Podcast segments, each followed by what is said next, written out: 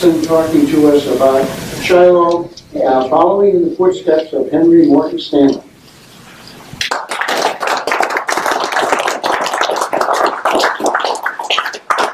Thank you very much. Thank you very much to the uh, the Civil War Roundtable, uh, just like the Ohio State University.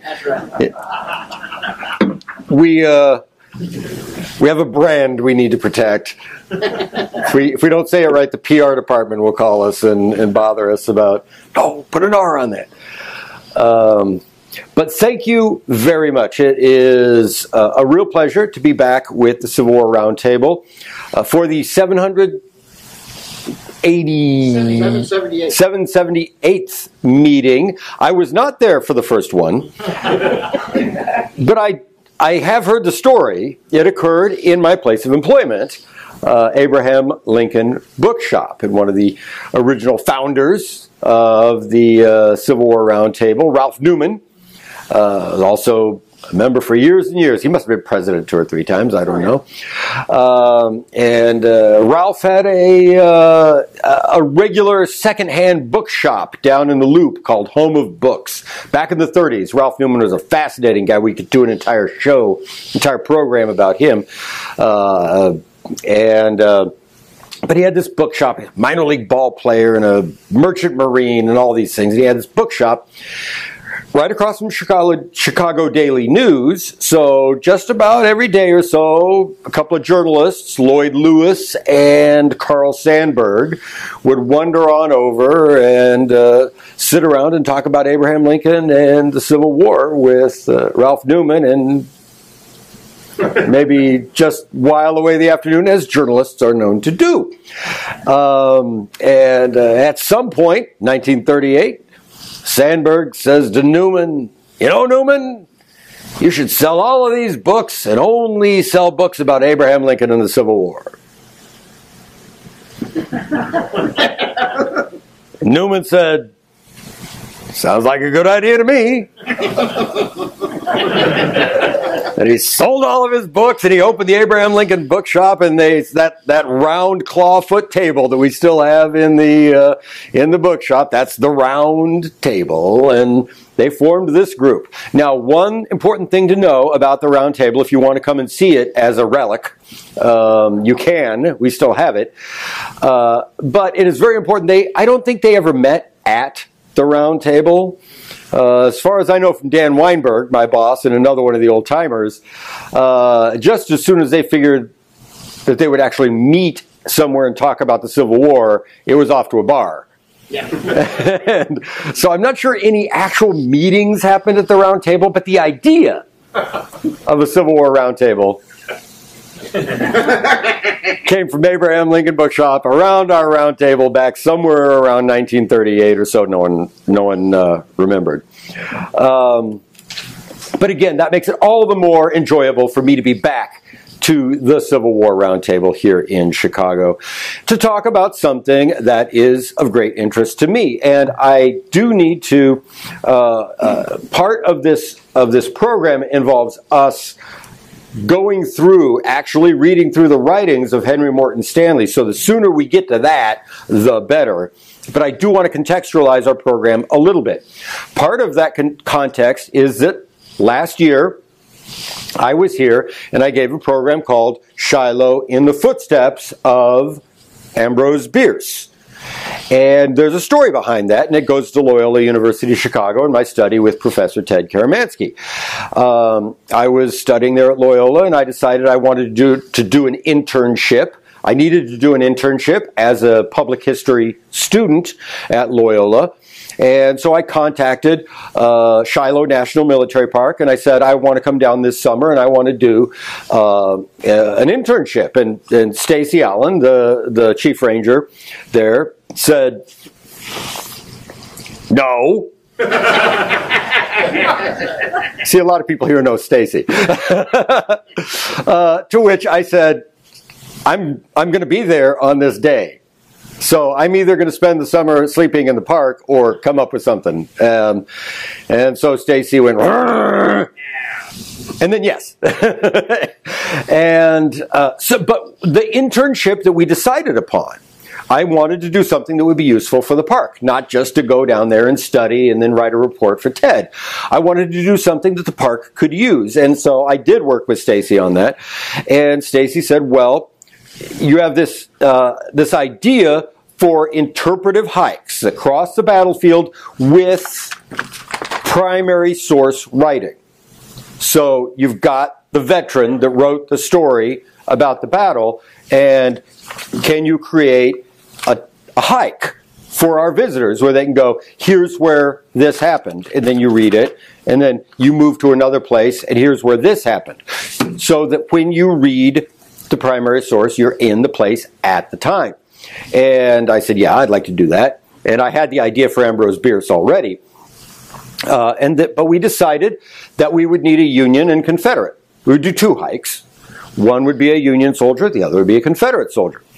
One would be would take uh, visitors across the battlefield on places that were important to the first day of battle, April 6th, 1862, and another would feature the second day, April 7th, 1862.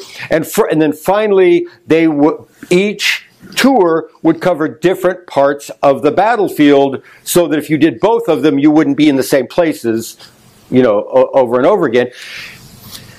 And it turns out, dumb luck, two of the greatest writers of the 19th century fought in the ranks at Shiloh. One was a Union soldier, the other a Confederate soldier. One wrote a compelling history of the first day of the battle, the other a compelling history of the second day of the battle.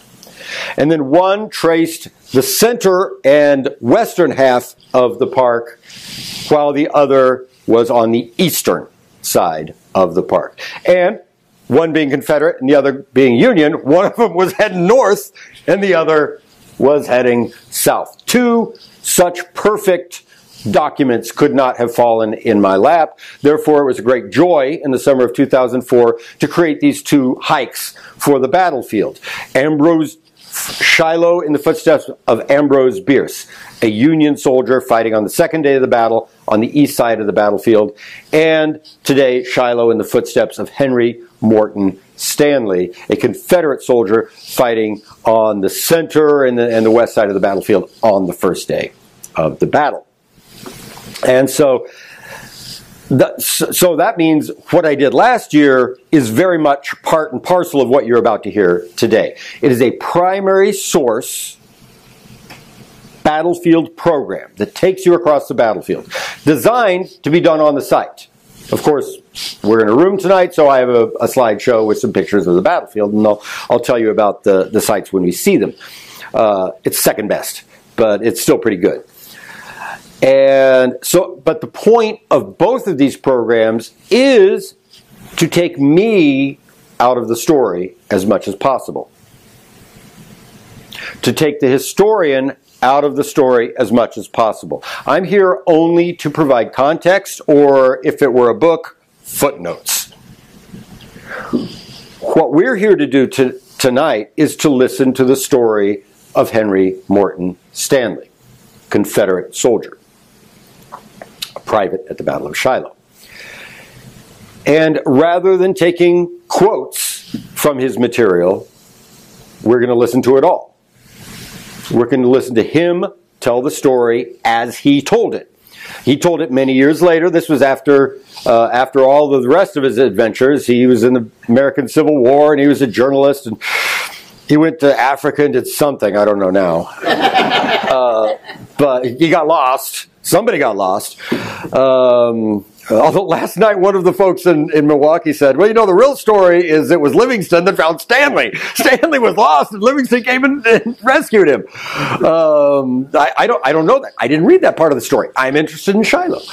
Uh, but the, uh, the point is, with these two programs, Ambrose Bierce last year, Stanley this year, let's listen to the veteran.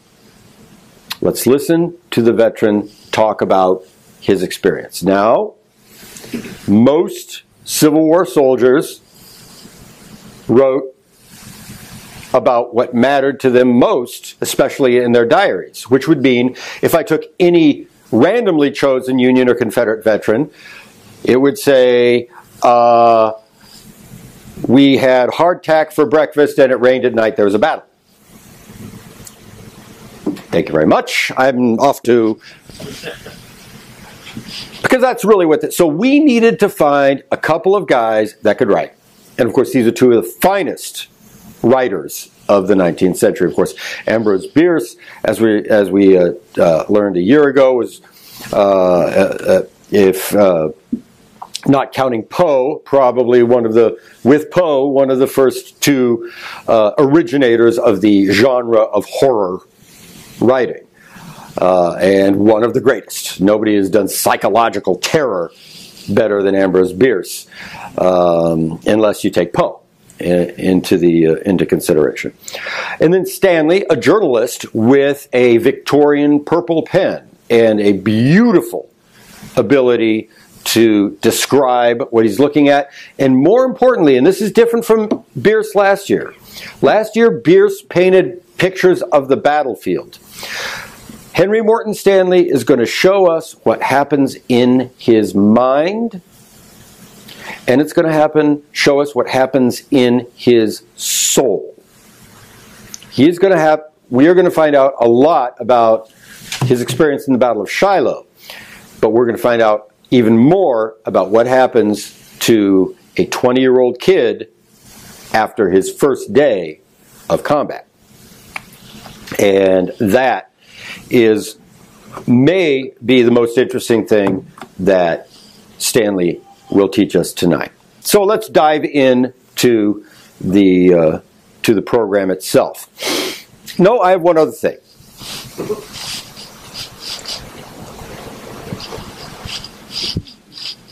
I do have a job and I like to make money. And so Abraham Lincoln Bookshop has this enterprise, Author's Voice.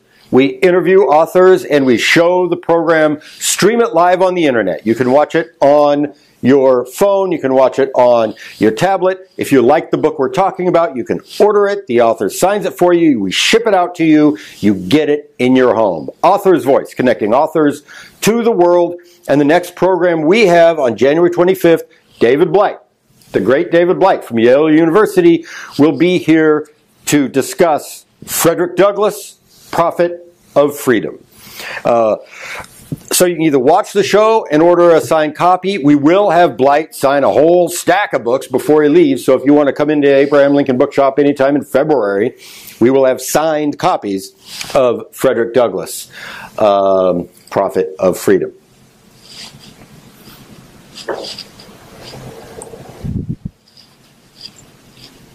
So much for the ad.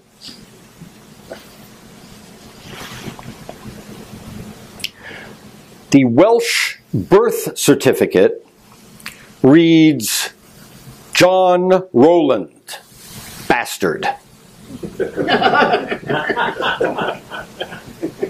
and by the time the gentleman we see pictured there died in 1904, uh, many people would have thought that that birth certificate was accurate all the way through his lifetime. Henry Morton Stanley spent a lifetime making a lot of enemies. He also made a lot of friends. But the reason he led such a controversial life had everything to do with this was a guy who had adventures.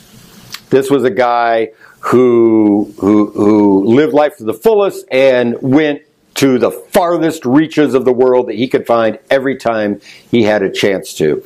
And indeed, uh, whether the people that knew him liked him or not, uh, everyone had to admit by the time he wrote his memoirs and the time he died that this was possibly the most interesting fellow of the 19th century.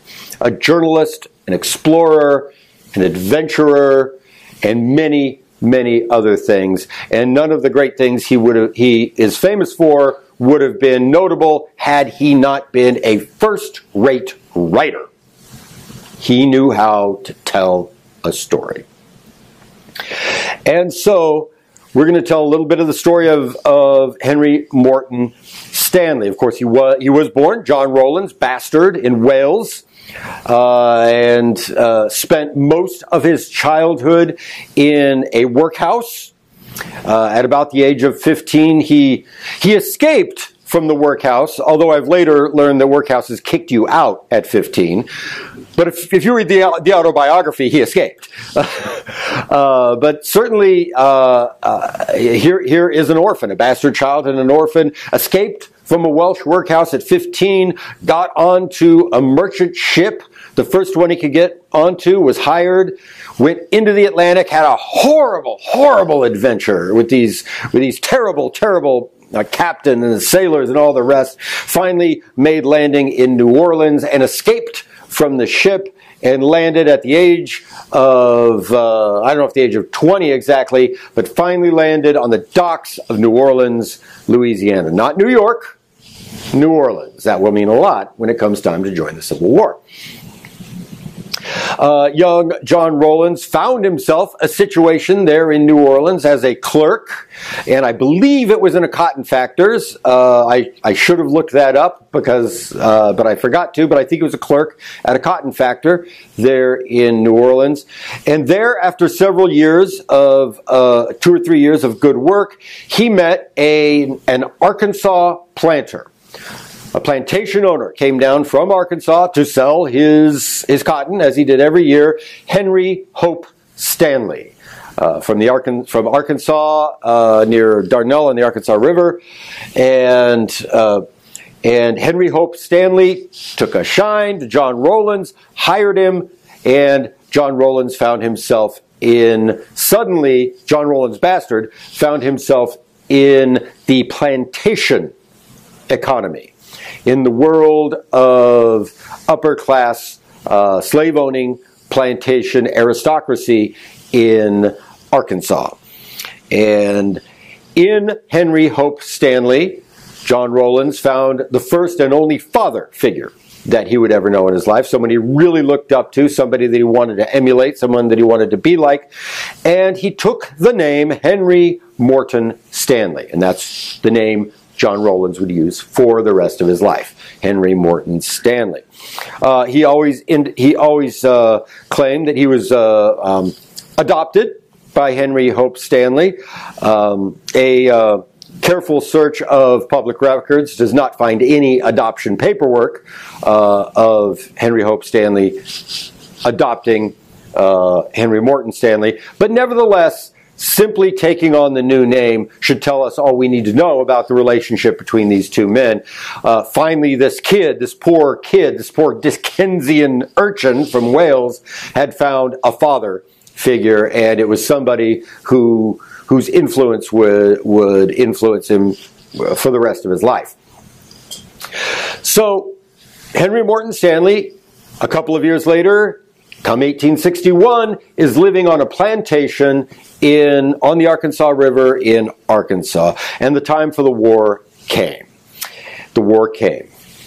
At first, Henry Morton Stanley did feel the way that we probably would imagine he would feel this is not my fight.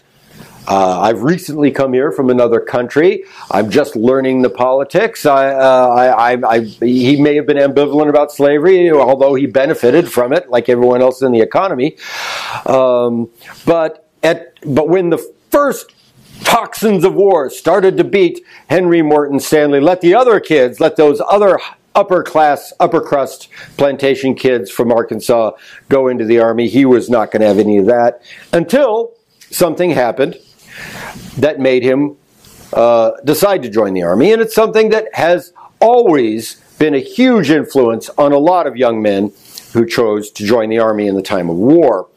Uh, he was there in the house and a, and, a, and a package arrived for him and he opened it up and within he found a petticoat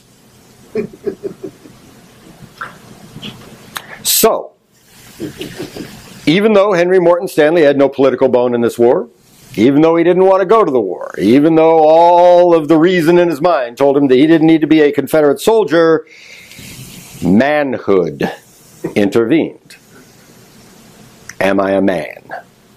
Because some woman doesn't think I am.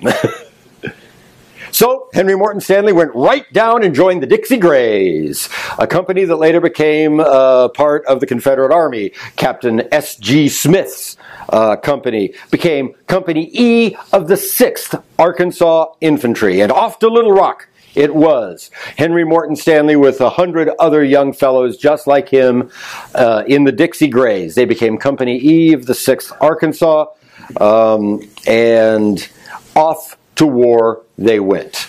To very quickly take them to Shiloh, the first place they went was uh, Kentucky. Bowling, Bowling Green, Kentucky, and they helped fall, form that thin, thin crust of Confederate defense in Kentucky until General U.S. Grant took his army up the Tennessee River, up the Cumberland River, captured Fort Henry, captured Fort Donelson in February of 1862.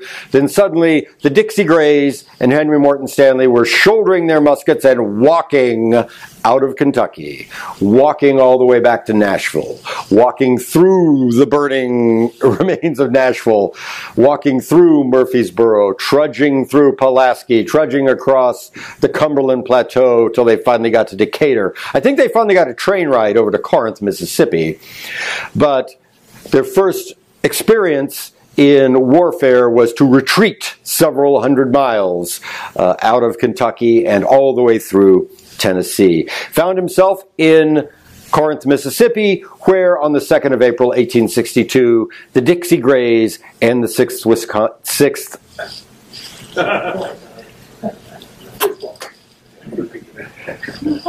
Sorry. Um, sorry, Doug Dahman. Um, and the 6th Arkansas uh, began to, uh, mar- got their orders to march upon General Grant's army encamped at Pittsburg Landing, Mississippi, Tennessee, 22 miles away to destroy that army of General Grant that had captured Fort Henry and Fort Donelson and sent them on the retreat.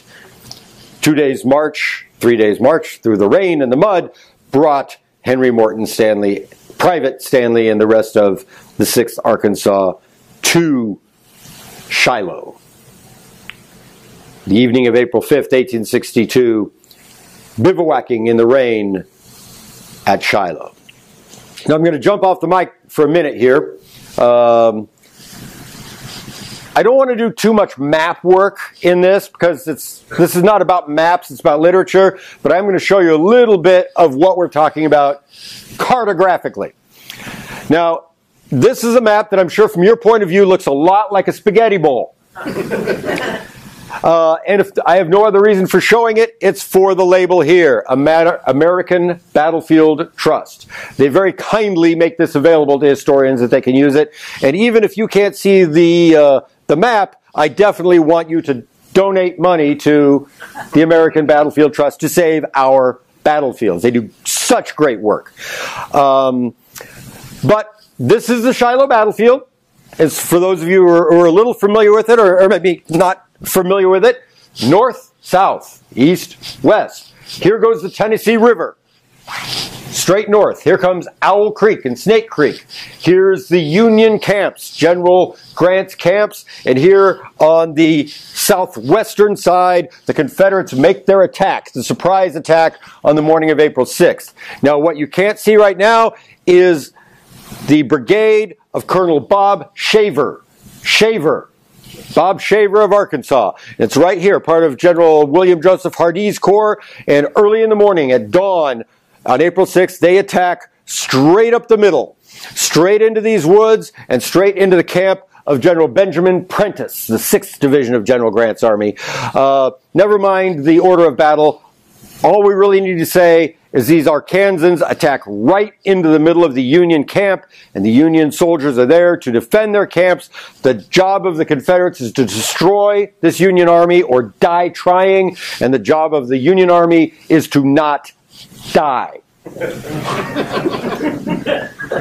so it created a pretty intense situation. And that is the situation into which Private Stanley and the Dixie Grays marched. Now here's a little bit of a, of a close-up that if you saw the middle of that, things might, might make a little more sense. But here comes Shaver. And Shaver's brigade has four regiments, and there's the 6th Arkansas, the second one from the right. And there's Prentiss, the name of the camp they're attacking and they come straight up the middle. You see with the rest of that spaghetti bowl, it means that a lot of different brigades, Confederate brigades, had to attack that position to finally take it over. And then on they go, fighting all the way through the camps uh, to the north. Okay, that's all the map work we're going to do. But I hope it just sort of puts you on the landscape that that is where um, uh, Private Stanley and his comrades are going to do their fighting. Most of the rest of what we're going to do is going to involve photographs of your Shiloh National Military Park. Here we see Seay Field or Seay Field, depending on how you want to pronounce it. It's on the far south side of the battlefield. And at dawn, at just about dawn on April 6, 1862, Private Stanley would have been on the far edge of that field, facing blues that were in the position of this tablet in the foreground, which brings us to our the beginning of our program. And I will let Private Stanley take it from here.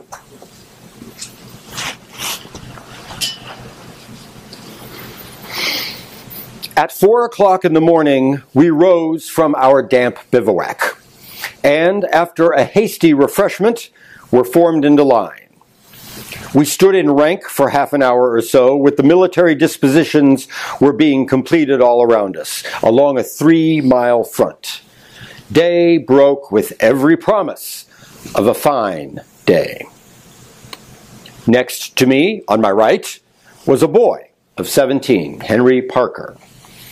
I remember it because while we stood at ease, he drew my attention to some violets at his feet and said, It would be a good idea to put a few of these in my cap.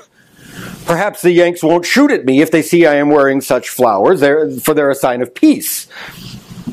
Capital, I said. I will do the same. So we plucked and arranged violets in our caps. The men in the ranks laughed at our proceedings. We loaded our muskets and arranged our cartridge pouches ready for use. Our weapons were obsolete flintlocks, and the ammunition was rolled in a paper cartridge, which contained powder, a round ball, and three buckshot. When we loaded, we had to tear the paper with our teeth, empty a little bit of powder into the pan, lock it, empty the rest of the powder into the barrel, press the paper and the ball down with the muzzle, ram it home. Then we were ready to fire. Then the orderly sergeant called out the roll, and we knew that the Dixie Grays were present to a man. A young aide galloped along our front, gave some instructions to the brigadier, who confided the same to his colonels, and presently we swayed forward in line with shouldered arms.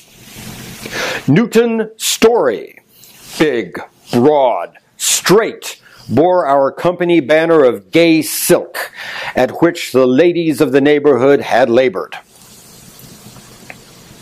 As we tramped solemnly and silently through the thin forest and over its grass, I noticed that the sun was not far from appearing, that our regiment was keeping its formation admirably, and that the woods would have been a grand place for a picnic and I thought it strange that a Sunday should have been chosen to disturb the holy calm of these woods.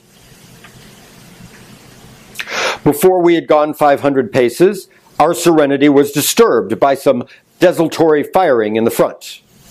There they are, we whispered to each other.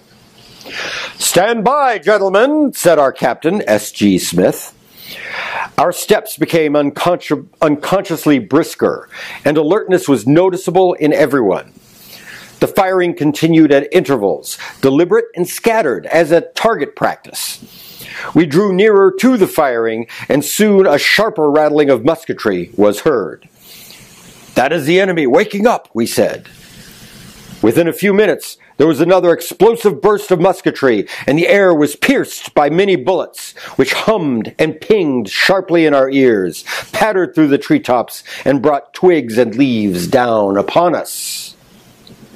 Those are bullets, Henry whispered with awe.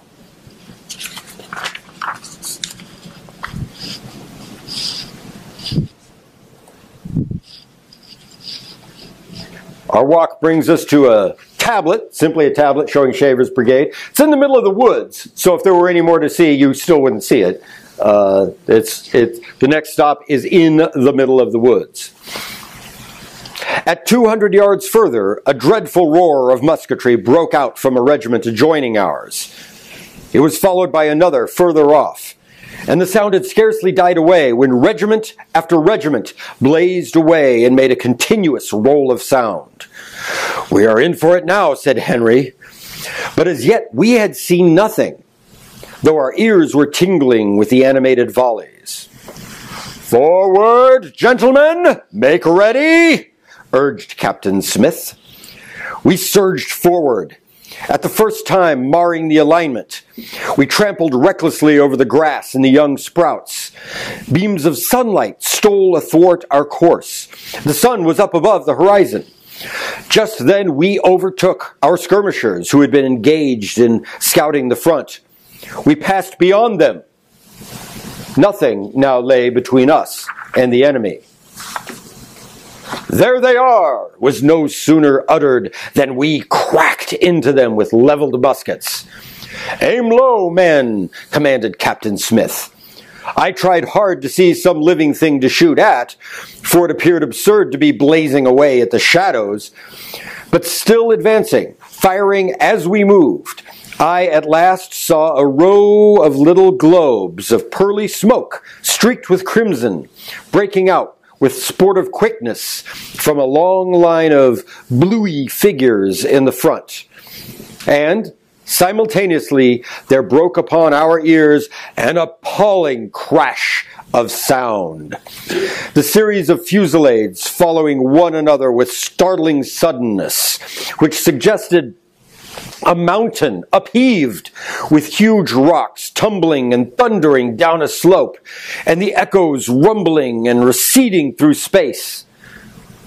Again and again, these loud and quick explosions were repeated, seemingly with increased violence, until they rose to the highest pitch of fury in an unbroken continuity. All the world seemed involved in one tremendous ruin.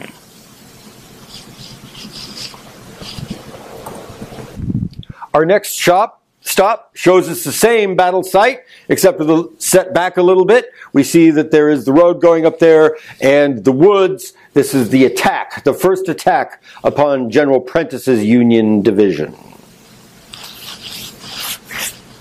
This was how the conflict was ushered in, as it affected me. I looked around to see the effect on others. And it was, and I was glad to notice that each was possessed of his own thoughts. All were pale, solemn, and absorbed.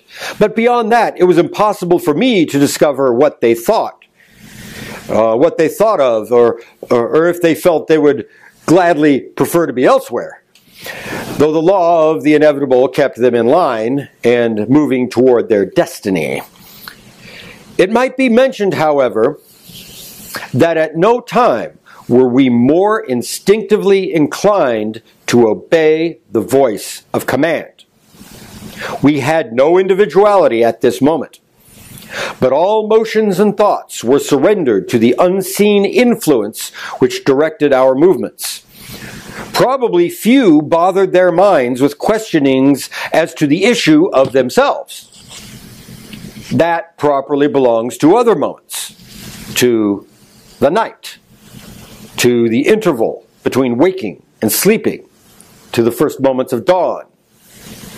Not when every nerve is tense and the spirit is at its highest pitch of action. Though our senses were acute, we plied our arms, loaded and fired with such nervous haste as though it depended on each of us how soon this fiendish uproar would be hushed. My, ter- my nerves tingled. My pulse beat a double quick.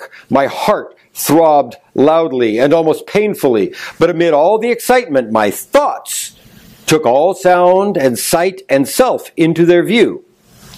I listened to the battle raging away on the flanks, to the thunder in front, to the various sounds made by the leaden storm, I was angry at my rear rank because he made my eyes smart with the powder of his musket, and I felt like cuffing him for deadening my ears.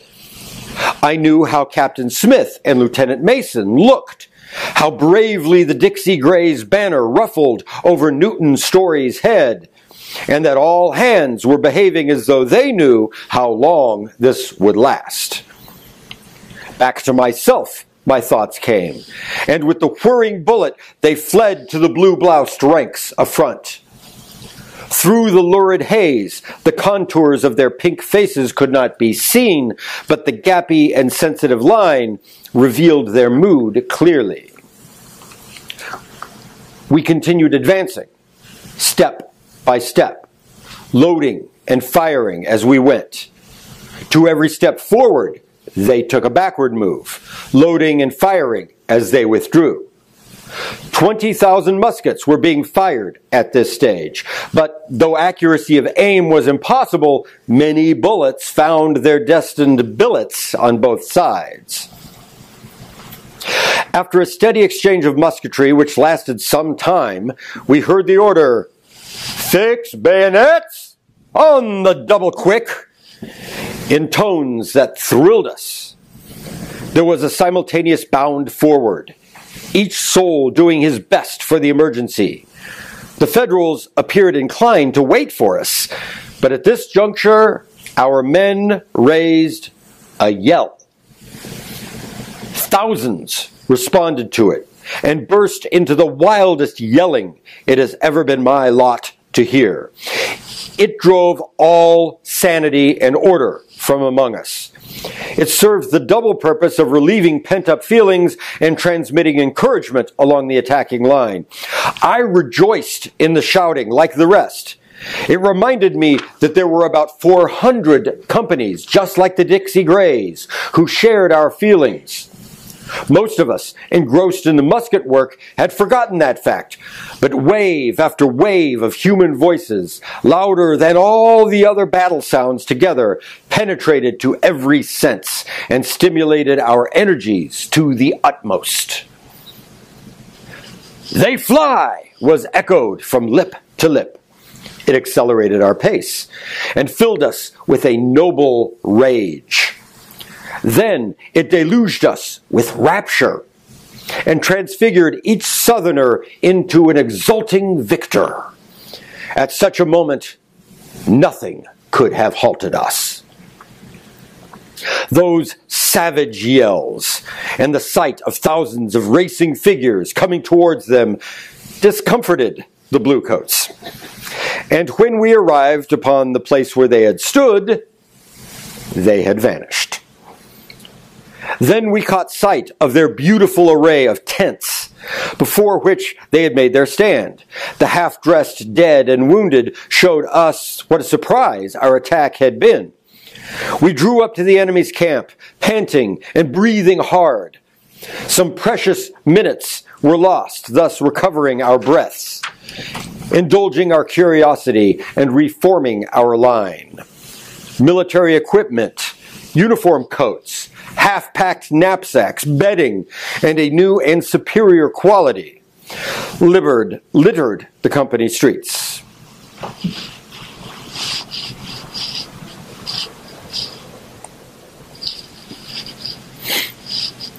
Private Stanley, the 6th Arkansas Shavers Brigade, had overcome the first line of Union, uh, Union resistance, General Prentiss's camp. They fell out they stopped the fighting. They fell out for about 45 minutes before their officers could finally get them back into line. They fell to looting the camps, eating the Yankees' breakfast, drinking their whiskey. Uh, but finally, after about 45 minutes, their officers got back into line, and another attack, 800 yards further, another line of camps. And that brings us to where we are right here. This is a field on the Shiloh Military Park called Review Field. And right across that field, about 400 yards, a tiny little flash speck of silver. That is a tablet.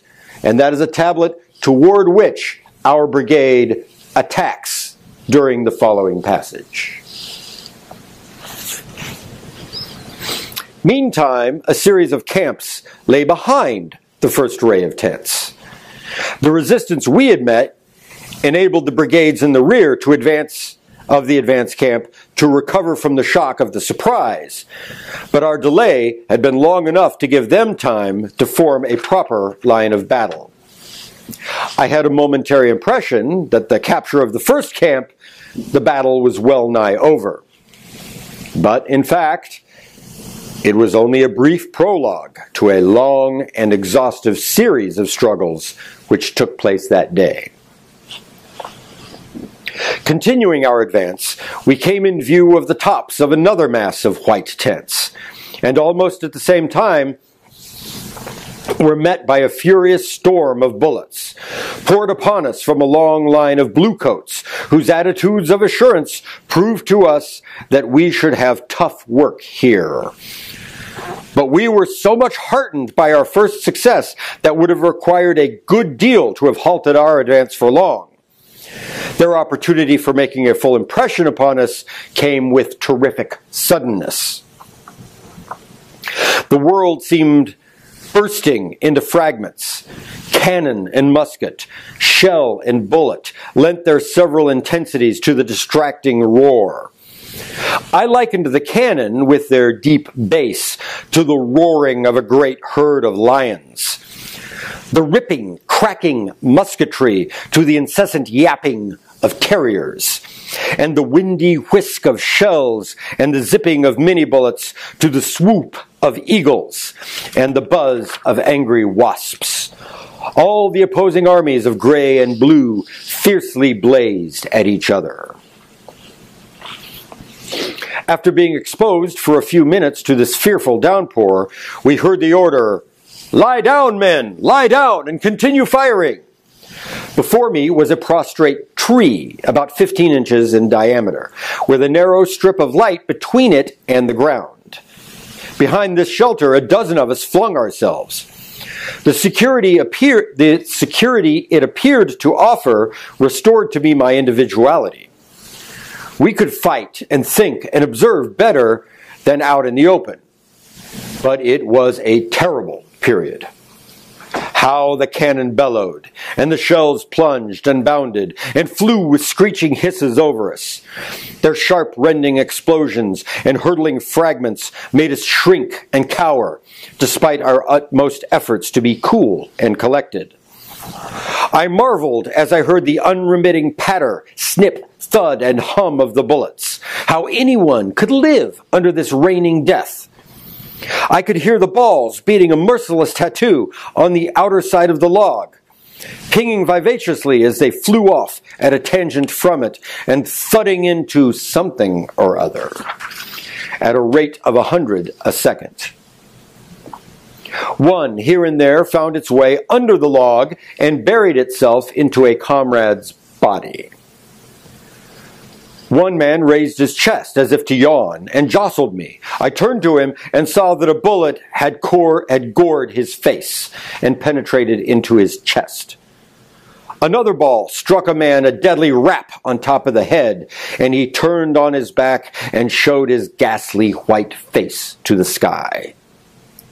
It is getting too warm, boys, cried a soldier, and he uttered a vehement curse upon keeping soldiers hugging the ground until every ounce of courage was chilled. He lifted his head a little too high, and a bullet skimmed over the top of the log and hit him fairly in the center of the forehead, and he fell heavily on his face. The officers, with one voice, ordered the charge, and cries of Forward! Forward! raised us with a spring to our feet and changed the complexion of our feelings. The pulse of action beat feverishly once more, and though overhead was crowded with peril, we were unable to give it as much attention as when we lay stretched out on the ground. Just as we bent our bodies for the onset, a boy's voice rang out. Oh, stop! Please, stop a bit! I have been hurt and can't move. I turned to look and saw Henry Parker standing on one leg and dolefully regarding his smashed foot. In another second, we were striding impetuously toward the enemy, vigorously plying our muskets, stopping only to prime the pan and ram down a load, when with a spring or two we would fetch up to the front, aim, and fire. Our progress was not so continuously rapid as we desired, for the blues were obdurate. At this moment, we were gladdest at the sight of a battery galloping to our assistance. It was time for the nerve shaking cannon to speak. After two rounds of shell and canister, we felt the pressure on us slightly relaxed, but we were still somewhat sluggish in our disposition, though the officers' voices rang out imperiously. Newton Story, at this juncture, strode forward rapidly with the Dixie's banner until he was quite 60 yards ahead of the foremost. Finding himself alone, he halted and turning to us, smiling, said, Why don't you come on, boys? You see there's no danger. His smile and words acted on us like magic. We raised the yell and sprang lightly and hopefully towards him. Let's give them hell, boys, said one. Plug them, plumb center, every time. It was all very encouraging, for the yelling and shouting were taken up by thousands. Forward, forward, don't give them any breathing time, was cried. We instinctively obeyed, and soon came in clear view of the bluecoats, who were scornfully unconcerned at first, but seeing the leaping tide of men coming at a tremendous pace, their front dissolved, and they fled in double quick retreat. Again, we felt the glorious joy of heroes. We were no longer an army of soldiers, but so many schoolboys racing in which the length of legs and wind and condition tell. We gained the second line of camps and continued to rush through them and clean beyond. It was now about 10 o'clock. My physical powers were quite exhausted, and to add to my discomfort, something struck me on the belt clasp and tumbled me headlong to the ground.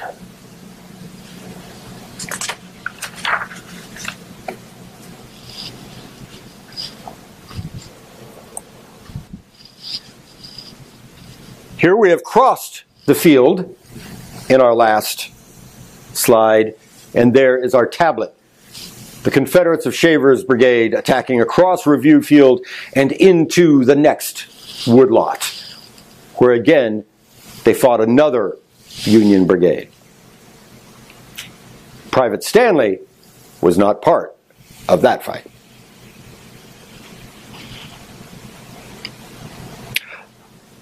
I could not have been many minutes prostrated before I recovered from the shock of the blow and the fall, to find my belt clasp deeply dented and cracked. My company was not in sight.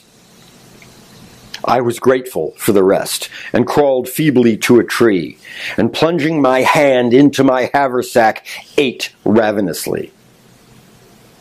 Within half an hour, feeling renovated, I struck north in the direction that the regiment had taken, over ground strewn with bodies and the debris of war. The desperate character of the day's battle was now brought home to my mind in all of its awful reality. While in the tumultuous advance, it was only at brief intervals that I was conscious of wounds being given and received. But now the ghastly relics appalled every sense. I felt curious as to who the fallen Greys were, and moved to one stretched straight out. It was the body of a stout English sergeant of a neighboring company. At the crossing of the Arkansas River, this plump, ruddy faced man had been conspicuous by his complexion, his jovial features, and his good humor, and we all had nicknamed him John Bull. He was now lifeless and lay with his eyes wide open, regarding the scorching sun and the musketry that crackled incessantly along the front. Close by him was a young lieutenant who, judging by the new gloss on his uniform, must have been some father's darling. A clean bullet hole through the center of his forehead had instantly ended his career. A little further, there were some 20 bodies lying in various postures, each by its own pool of viscous blood, which emitted a peculiar scent, uh, which was new to me at that time. Beyond these, a still larger group lay, body overlying body, knees crooked, arms erect or wide stretched and rigid. The company opposed to them must have shot straight. Other details of that ghastly trail formed a mass of horrors that will always be remembered at the mention of Shiloh. I can never forget the impression those wide open, dead eyes made upon me. Each seemed to be staring out of its socket with a look similar to the fixed, wondering gaze of an infant.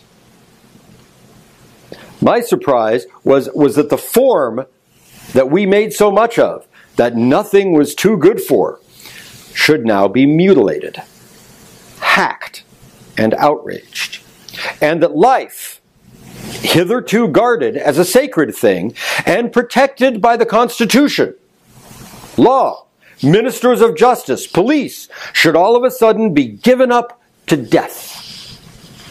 I cannot forget that half mile square of woodland, lighted brightly by the sun and littered by the forms of about a thousand dead and wounded men and horses.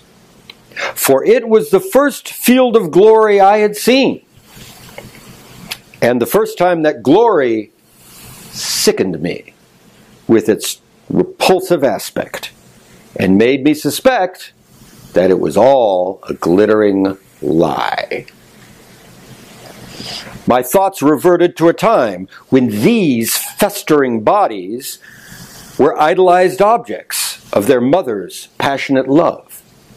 Their fathers standing by, half fearing to touch the fragile little things, and the wings of civil law outspread to protect parents and children in their family love their coming and going followed with pride and praise, and the blessing of the Almighty overshadowing all.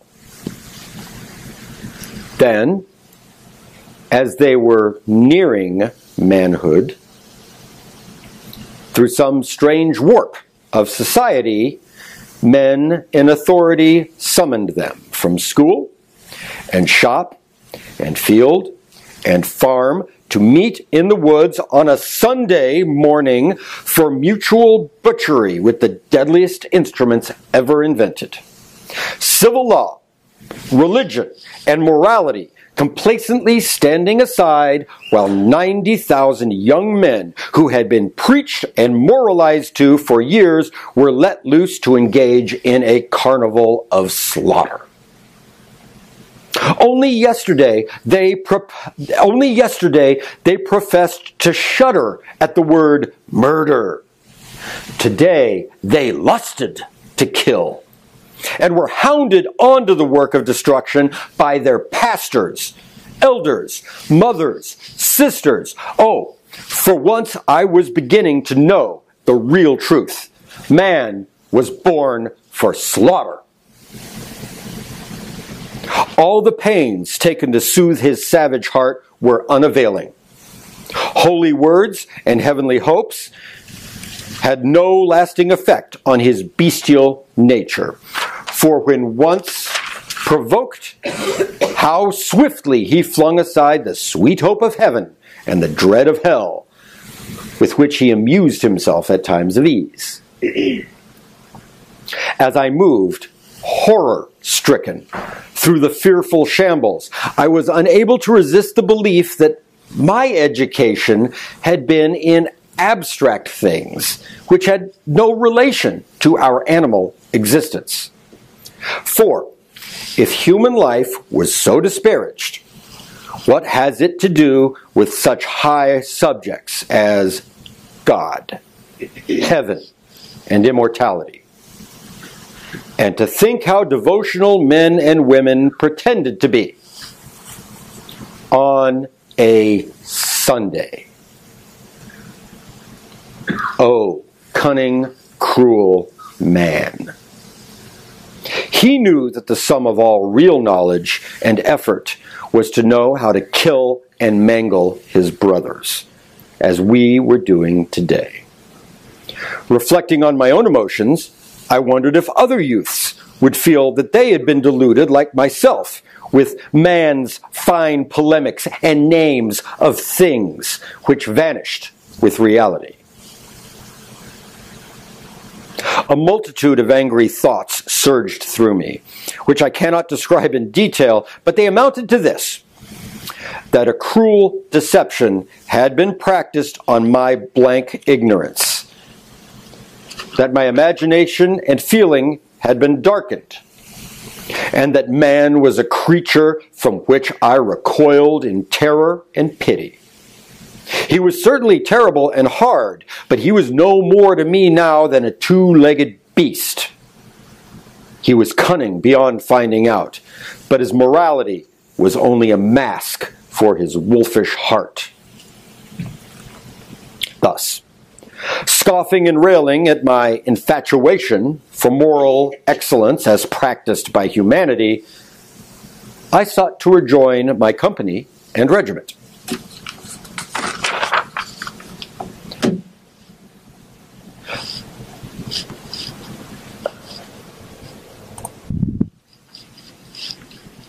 One of the remarkable things about Stanley's honestly, honesty in writing is that up to this point in the narrative, I could paint an X on the ground in every chapter, in every passage.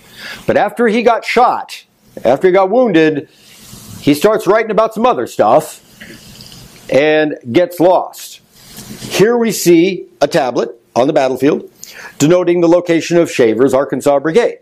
That's only a few hundred yards from the one we just saw, but now you see it facing through the woods and beyond the woods you can see the light in a field beyond. And in the beyond that fielding beyond that field is a, is a knoll and on top of that knoll is a tangled woodland called uh, at the shiloh battlefield called the hornet's nest.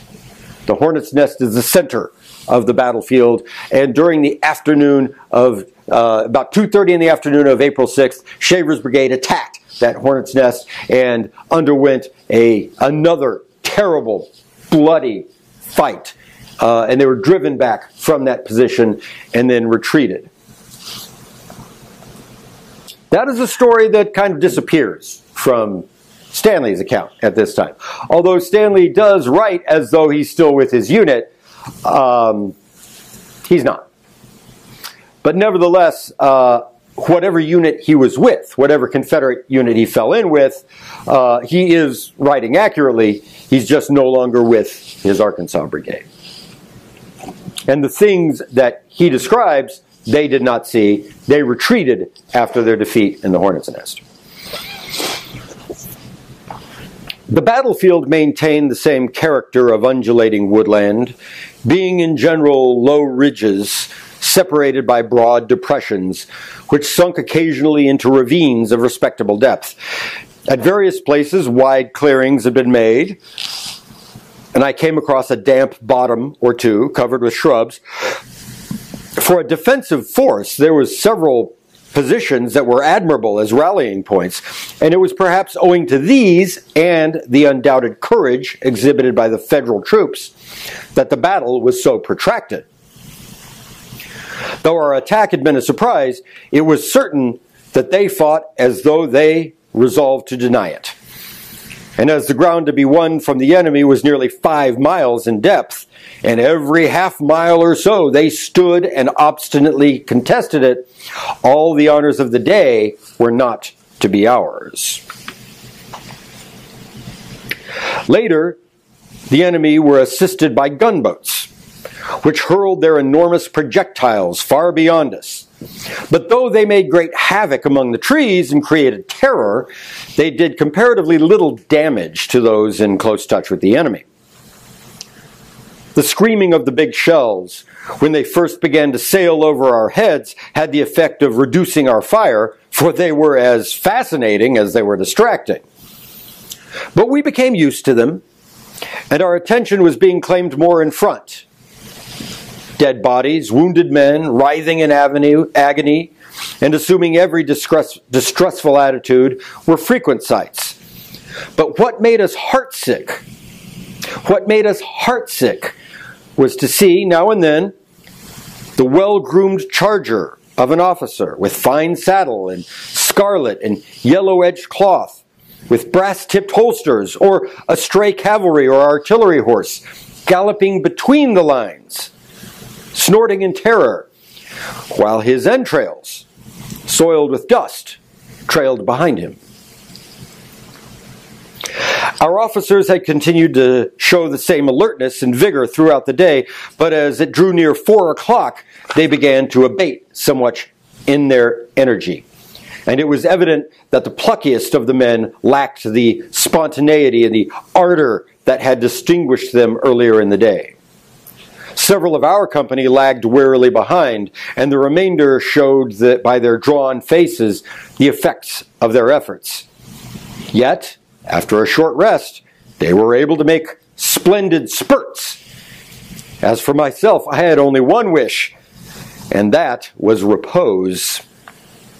The long continued excitement, the quenchless thirst, made more intense by the fumes of sulphurous powder and, and the caking of grime on the lips caused by tearing the paper cartridges, and a ravening hunger all combined and reduced me to a walking automaton. And I earnestly wished that night would come and stop all further effort. Finally, about five o'clock, we assaulted and captured a large camp. And after driving the enemy well beyond it, we were ordered to retire to our tents. There we hungrily sought our provisions, and I was lucky in finding a supply of biscuits and a canteen of excellent molasses, which gave great comfort to my friends and myself. The plunder of the camp was abundant. There was bedding, clothing, and accoutrements without stint. But the people were so exhausted that they could do more, no more than idly turn things over.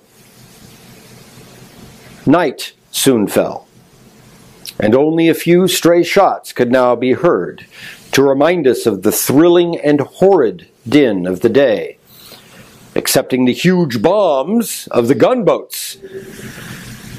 By eight o'clock, I was repeating my experiences in the region of dreams, indifferent to the Columbiads and mortars and the torrential rain, which increased the miseries of the wounded and the tentless.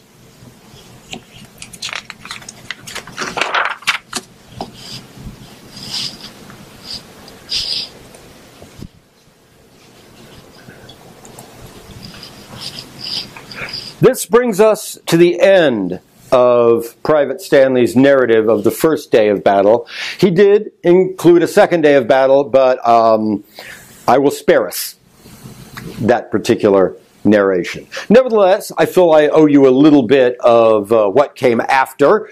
And here we see a portion of the Shiloh National Military Park called Jones Field. It's on the west side of the park. And there you see an oval tablet. At the Shiloh Park, the rectangular tablets denote action that occurred on the first day of the battle. The oval tablets denote action that occurred on the second day of the battle. This red oval tablet shows us the position of Shaver's Arkansas Brigade on the second day of the battle. Thus, here our man fought on the second day of the battle. What happened to Henry Morton Stanley? Well, at in the early morning of the second day of the battle, his brigade advanced to this position. Company E, the Dixie Greys, Captain Smith, were deployed as skirmishers in front of the line. So imagine we are in the line of battle, here, the Confederate line of battle, and in the field in front, spread out at six foot intervals between each other, the skirmishers. Those are Captain Smith's company, among whom is Private Stanley. They advanced into a ravine that is on the other side of that field. Now, in this, our photograph is a little bit deceiving. Those trees over there look like the other side of the field. They are not. That is actually a ravine bisecting the field. and then the field continues on the other side of it, and then those trees are growing up out of the ravine. Into that ravine, uh, Private Stanley and Company E took cover to to give warning when the Federals attacked in the morning, and there they did their skirmishing when the Confederates, uh, when the Federals attacked. However, through a mistake of orders, the brigade retreated from their position and left the skirmishers out in the middle of the field. The skirmishers had to make a run for it, but as Private Stanley was climbing out of that ravine, he heard and I don't have the quote in front of me, but I think we can all assume it had something to be sounded something like "Drop that gun, you rebel so and so. And turning, Private Stanley found himself a prisoner of war. The Federals took him prisoner, sent him to the rear, so his next stop was further across the field. His next stop after that was a steamboat in the Tennessee River, and sometime after that, he found himself deposited firmly in a cold billet in Camp Douglas on the south side of Chicago. There in Camp Douglas, these Confederate soldiers, as I'm sure a lot of us know, uh, sickened and died through the spring and summer of 1862. And as we know, uh, Private uh, Stanley had already undergone a change of character as a result of his fighting at Shiloh.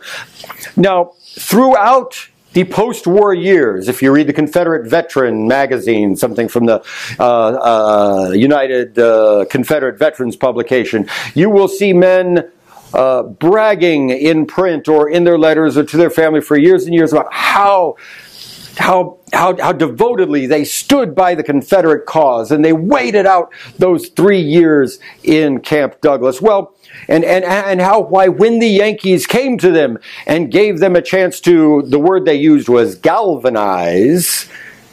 In other words, the Federals gave the Confederate prisoners an option, stay here or join the Union Army.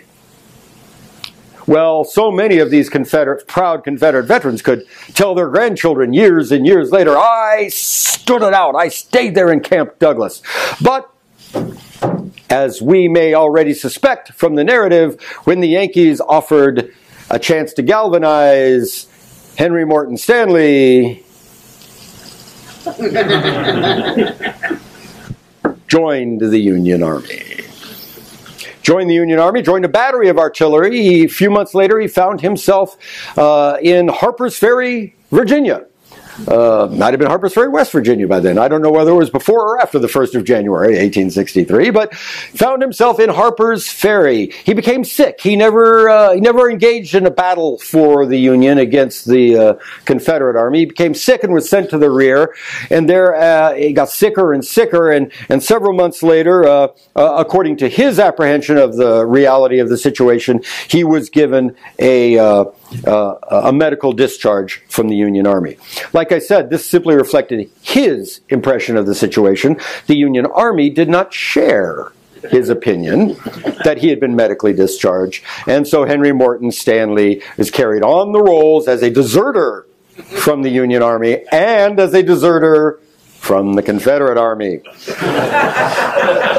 well, in what can only be considered one of the greatest decisions of American government bureaucracy.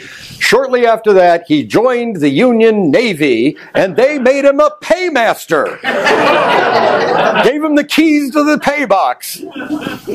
It makes for a good joke, but actually his service as a paymaster was honorable. He was never suspected of doing anything, anything, and uh, and he spent the last part of the war honorably serving in the Union Navy as a paymaster. I don't think he knew they thought he was a deserter until years himself, years later himself.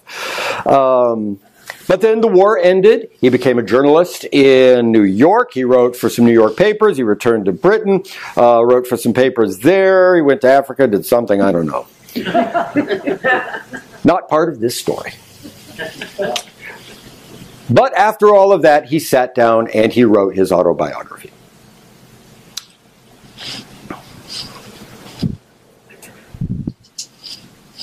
Here we have our man in his later years, at the, the prime of life, I guess, after Shiloh, after Livingstone,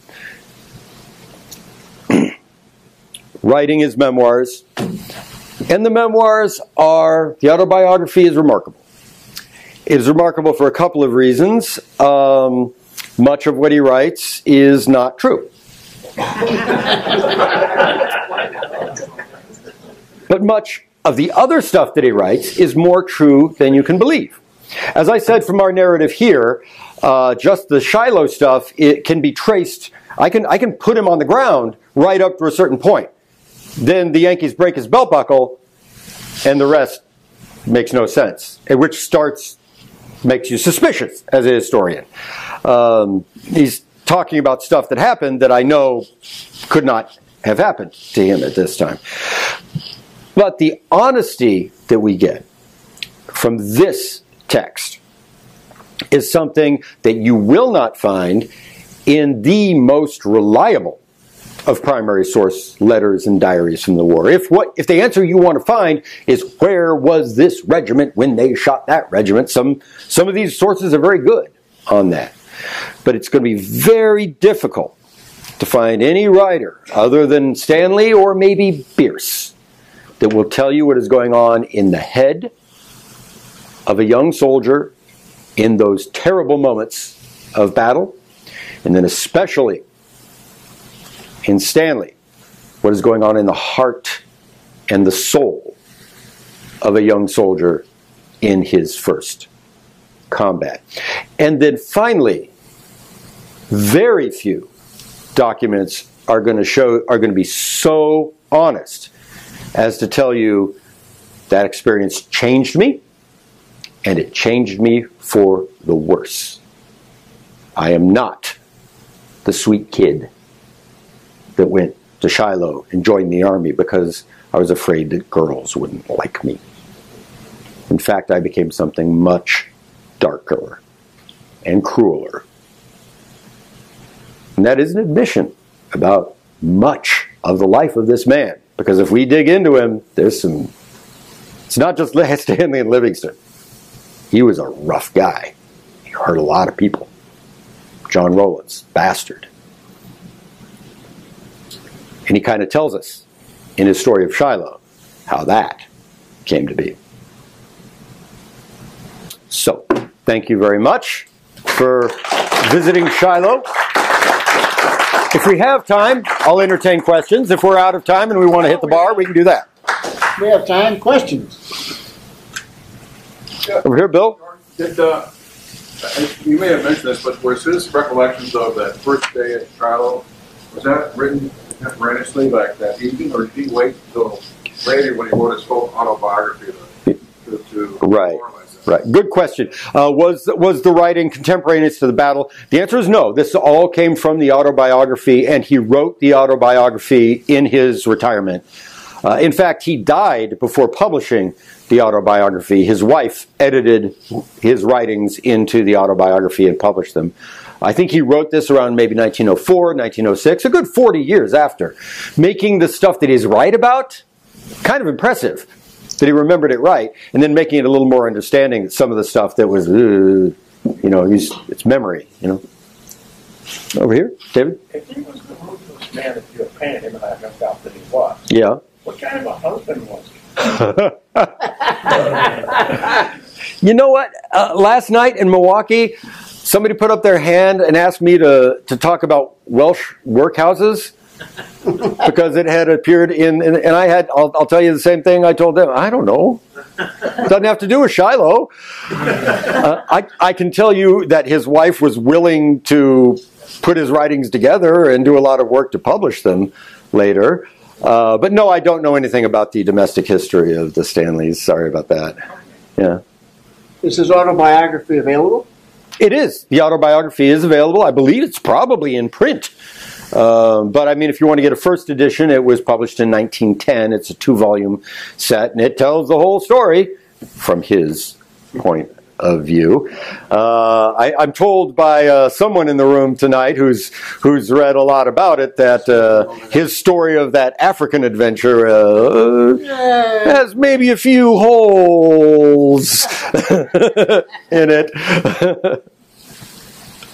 Over here. Yeah, I was gonna ask you, uh, were there others, uh, in battle with them? Yeah. Who- Since substantiate uh, what he in fact wrote about, uh, to support uh, the facts that he presented. Right. Uh, question is, were there other first-hand resources that could substantiate what Stanley wrote about? Um, there were none in the. There aren't too many in the way of post-war writings or letters or diaries that are as fulsome as his. But there are some line a day diaries from 6th Arkansas, and there are official reports, both of the brigade commander, the division commander, and the and the regimental commander. No, there's not a regimental report, but the brigade commander and the, and those can be used to trace the regiment across the Shiloh battlefield, and up to that point where he got shot, uh, they align very carefully with what he's talking about, including attacking in the dawn and then attacking two different camps and stopping after the first one and attacking the second. That stuff, you could walk to those places on Shiloh battlefield today and say, this is where that happened. Uh, were, were you able to find anybody who uh, made comments about Stanley? Confederate Veteran Magazine, yeah. Uh, especially when this came out in 1904, there's a lot of editorial reply to the Confederate Veteran Magazine. The, that's the official magazine, the official publication of Confederate veterans, and it is uniformly negative. Uh, they saw Confederate survivors saw him as a deserter. Uh, and so whatever he had to write about Shiloh or anything else, they didn't want to hear it. Uh, he was a deserter. Several points in here tied to very Mhm. Imagine if Joe Biden could have kind of a time. so, you know, how does that come into play? Is he just later on substantiating that? in Your opinion? Yeah, how, how does the timeline work out?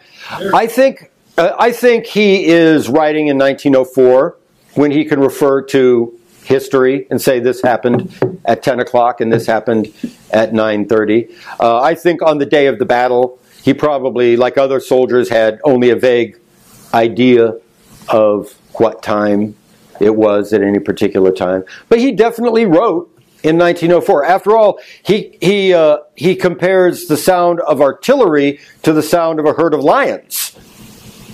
Did he know what a herd of lions sounded like when he was 20 years old and had only been to Wales, New Orleans, and Arkansas in his life? No. So he is he's definitely writing in 1904, and he's consulting. Uh, I, I'm sure he's consulting history.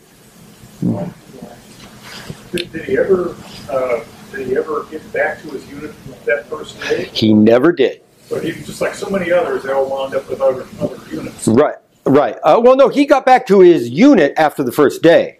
After he was captured, he never went south. He, he was never again in Arkansas. He never met any of those people again.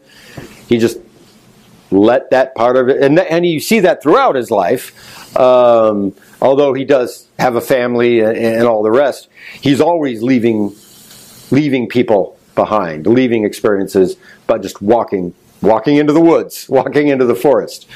Uh, but no, he never ever went back south. Never saw any of those people again. All the way back. This is more of an odd question, but now that we are looking at battles differently, hmm and especially Shiloh, which was great first battle of America, are we looking at staff rides to determine where these units really were? Or we are just taking people's word for what Mhm. How are we looking at this battlefield now?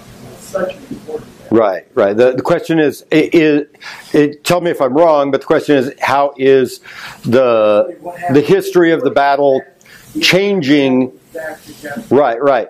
Um, and uh, the answer is uh, historians are always questioning the received story. Um, one thing, uh, like as far as staff rides are concerned, one thing about the formation and the original interpretation of the Shiloh National Military Park, that is 19, that is the year 1894 when Congress founded it up until about 1918 when the first historian of the park, David W. Reed, retired from his job. During that period, the initial interpretation of the battlefield, when veterans were available, um, the history work is remarkable for its uncompromising accuracy. It still holds up. If you're asking where were they when this happened, those tablets are right. Now, what we need to consider in the 21st century is the things that David W. Reed didn't care about, such as how the battle developed, the decisions that sent soldiers here and there, the issues of, especially in the Union Army, but in both armies, the issues of courage and cowardice, which regiments ran and which regiments stood. Because those tablets are not going to tell you these Colonel Appler shouted, retreat and save yourselves, and these guys ran away. not on their monument to the 53rd Ohio in Rea Field. Um, so, so you see, those are the doors that need to be opened. Those are the stories that still need to be told. But what is remarkable about the period of David W. Reed is his mania for accuracy. If there's a tablet in that ground, it happened. What is on that tablet is accurate. Which brings open one other unopened door. there are lots of places on Shiloh where there was lots of battle, but no tablets. No tablet. Because if Reed didn't know, he didn't put something there. And those are places on the battlefield that are still wide open for interpretation, new history, new research, finding out new stories, even when it comes to placing a regiment at a certain place at a certain time. If he wasn't sure, he didn't say it. Back over here. Uh, in his autobiography, did Stanley write much about uh, his time in Camp Douglas and whether he had any dilemma in deciding? You know, Uh, he did. He did. And I don't recall, it's not part of this, and I haven't looked at it for a while, but I don't recall him having too much of a moral conundrum about getting through those gates and out onto MLK Drive and then north to north to Michigan Avenue. Just to Bill? Put it all together, Yeah. so all the work you did on this, on Mhm. the Union and Confederates, Howard Pierce and Stanley, is that, is that been used, still used for the battlefield tours by the Rangers or the summer, when, you know, people out there, do you have any idea how? I hope so. I hope so. But I mean, it, it was a student project. Yeah. Um, but the the the two uh, hikes are available, um, and uh, actually, the easiest way to get them is not through the park; it's through the online journal of the Ambrose Bierce Association. So there's an Ambrose, there's a literary association of fans of Ambrose Bierce, and they asked me to write uh, um, an essay for them, and then they went ahead and uploaded the tours, and you can download them as PDFs, and from there you can take them to the battlefield and, and follow them, and, and probably the battlefield will run you a photocopy of something they have. The I don't think the Rangers do it. One thing is you talked about the summer. During the summer at Shiloh, the programs are 30 minute stationary programs. Uh, you go to the Hornet's Nest, and a, ranger has about 30 minutes to give you the story, and then you go to another one somewhere else. These are programs that cover about two or three miles and are going to take you three hours uh, to do. So when they are performed, if you will, given, they're usually given by yours truly, and it's at the anniversary of the battle, April 6th and April 7th uh, of every year. The battlefield has special programs where historians uh, volunteer and they come and they lead you on long form hikes, two hours, two, three hours, two or three miles, down into the ravines, all of those, all those deep, dark, muddy holes that you don't, that the rangers don't let you go into when, uh, uh, when it's summertime and they might have to bring a helicopter out to get you out. Um, but yeah, when the when the programs are given, they're usually me. Uh, Bjorn, let me Yeah. ask you this. We, Mhm. we talked about it earlier. Yeah. Getting back to his question back there. Two questions about the accuracy and determination of where things are. Okay. All right.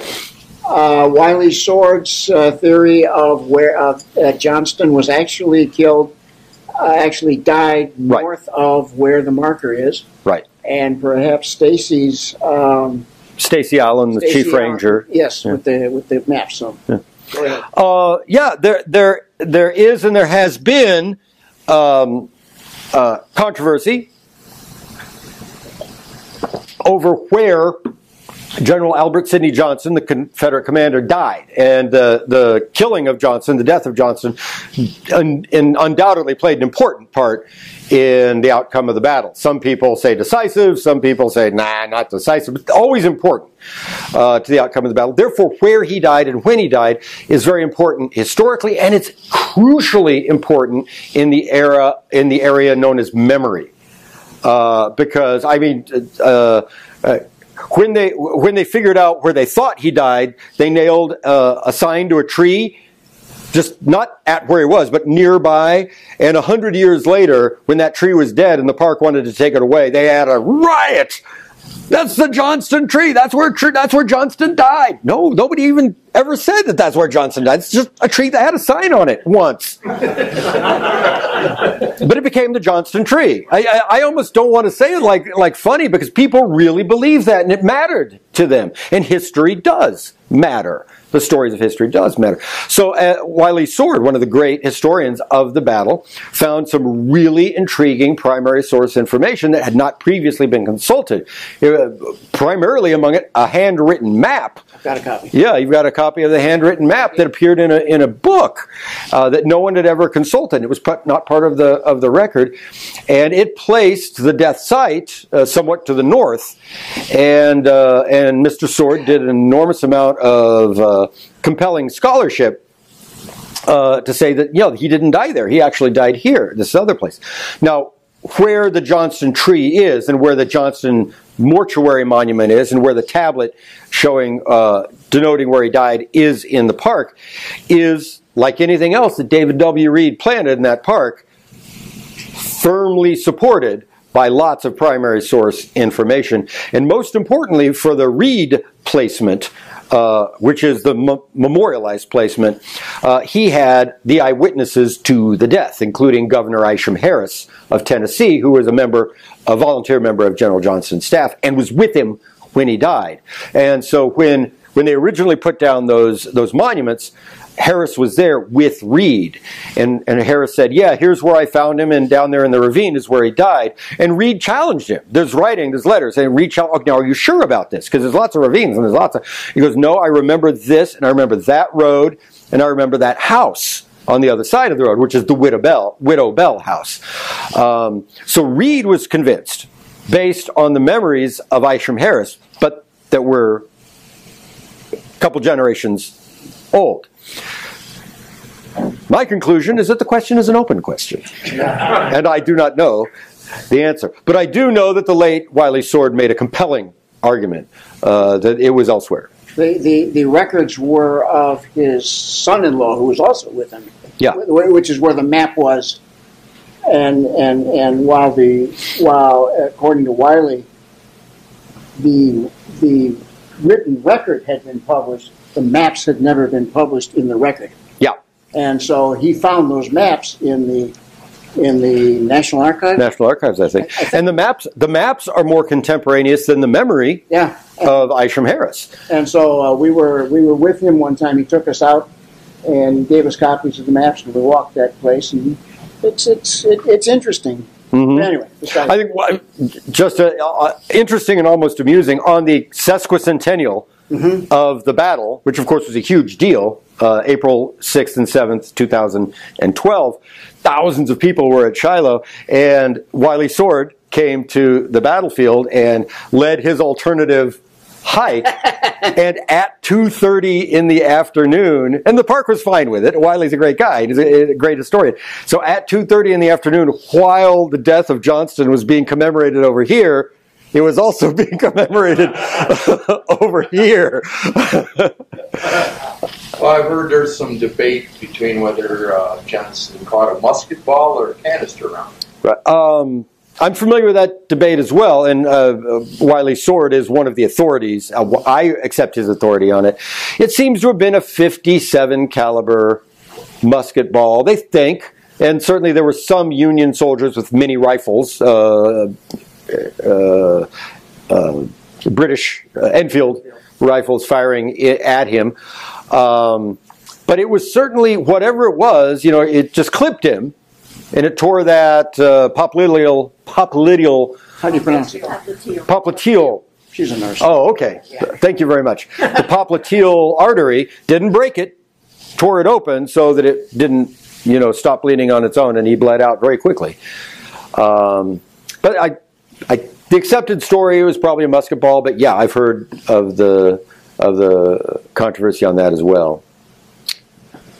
Over here. Is anybody still doing like archaeological research on Mm-hmm. the battlefield itself? Sometimes. One of the reasons I'm asking is the last time I was there, they were talking about, you know, the, the Confederates' burials are all in trenches all over the field. Yeah. But the largest trench apparently is lost. Hmm A large trench is lost. Yeah, having being lost, they don't know whether it's the largest one or not. That happen? Is anybody working to try and locate? Is anyone trying to work to locate that? Um, there are there are several Confederate burial trenches that are not marked, and uh, and I do not know of a currently active archaeological project to find them. Um, yet, I'm old school. I'm one of those historians that says before you start digging up the ground, go back to the books, go back to the documents, go back. And yeah, we know where some of them are based on the documents, and perhaps someday there will be a decision to mark some of those places. But at the moment, no. At the moment, there's there's a great deal of concern to maintain the integrity of the original interpretation, and only very infrequently, such as the case of the state of Tennessee or the state of Mississippi, putting up one monument in one agreed upon place.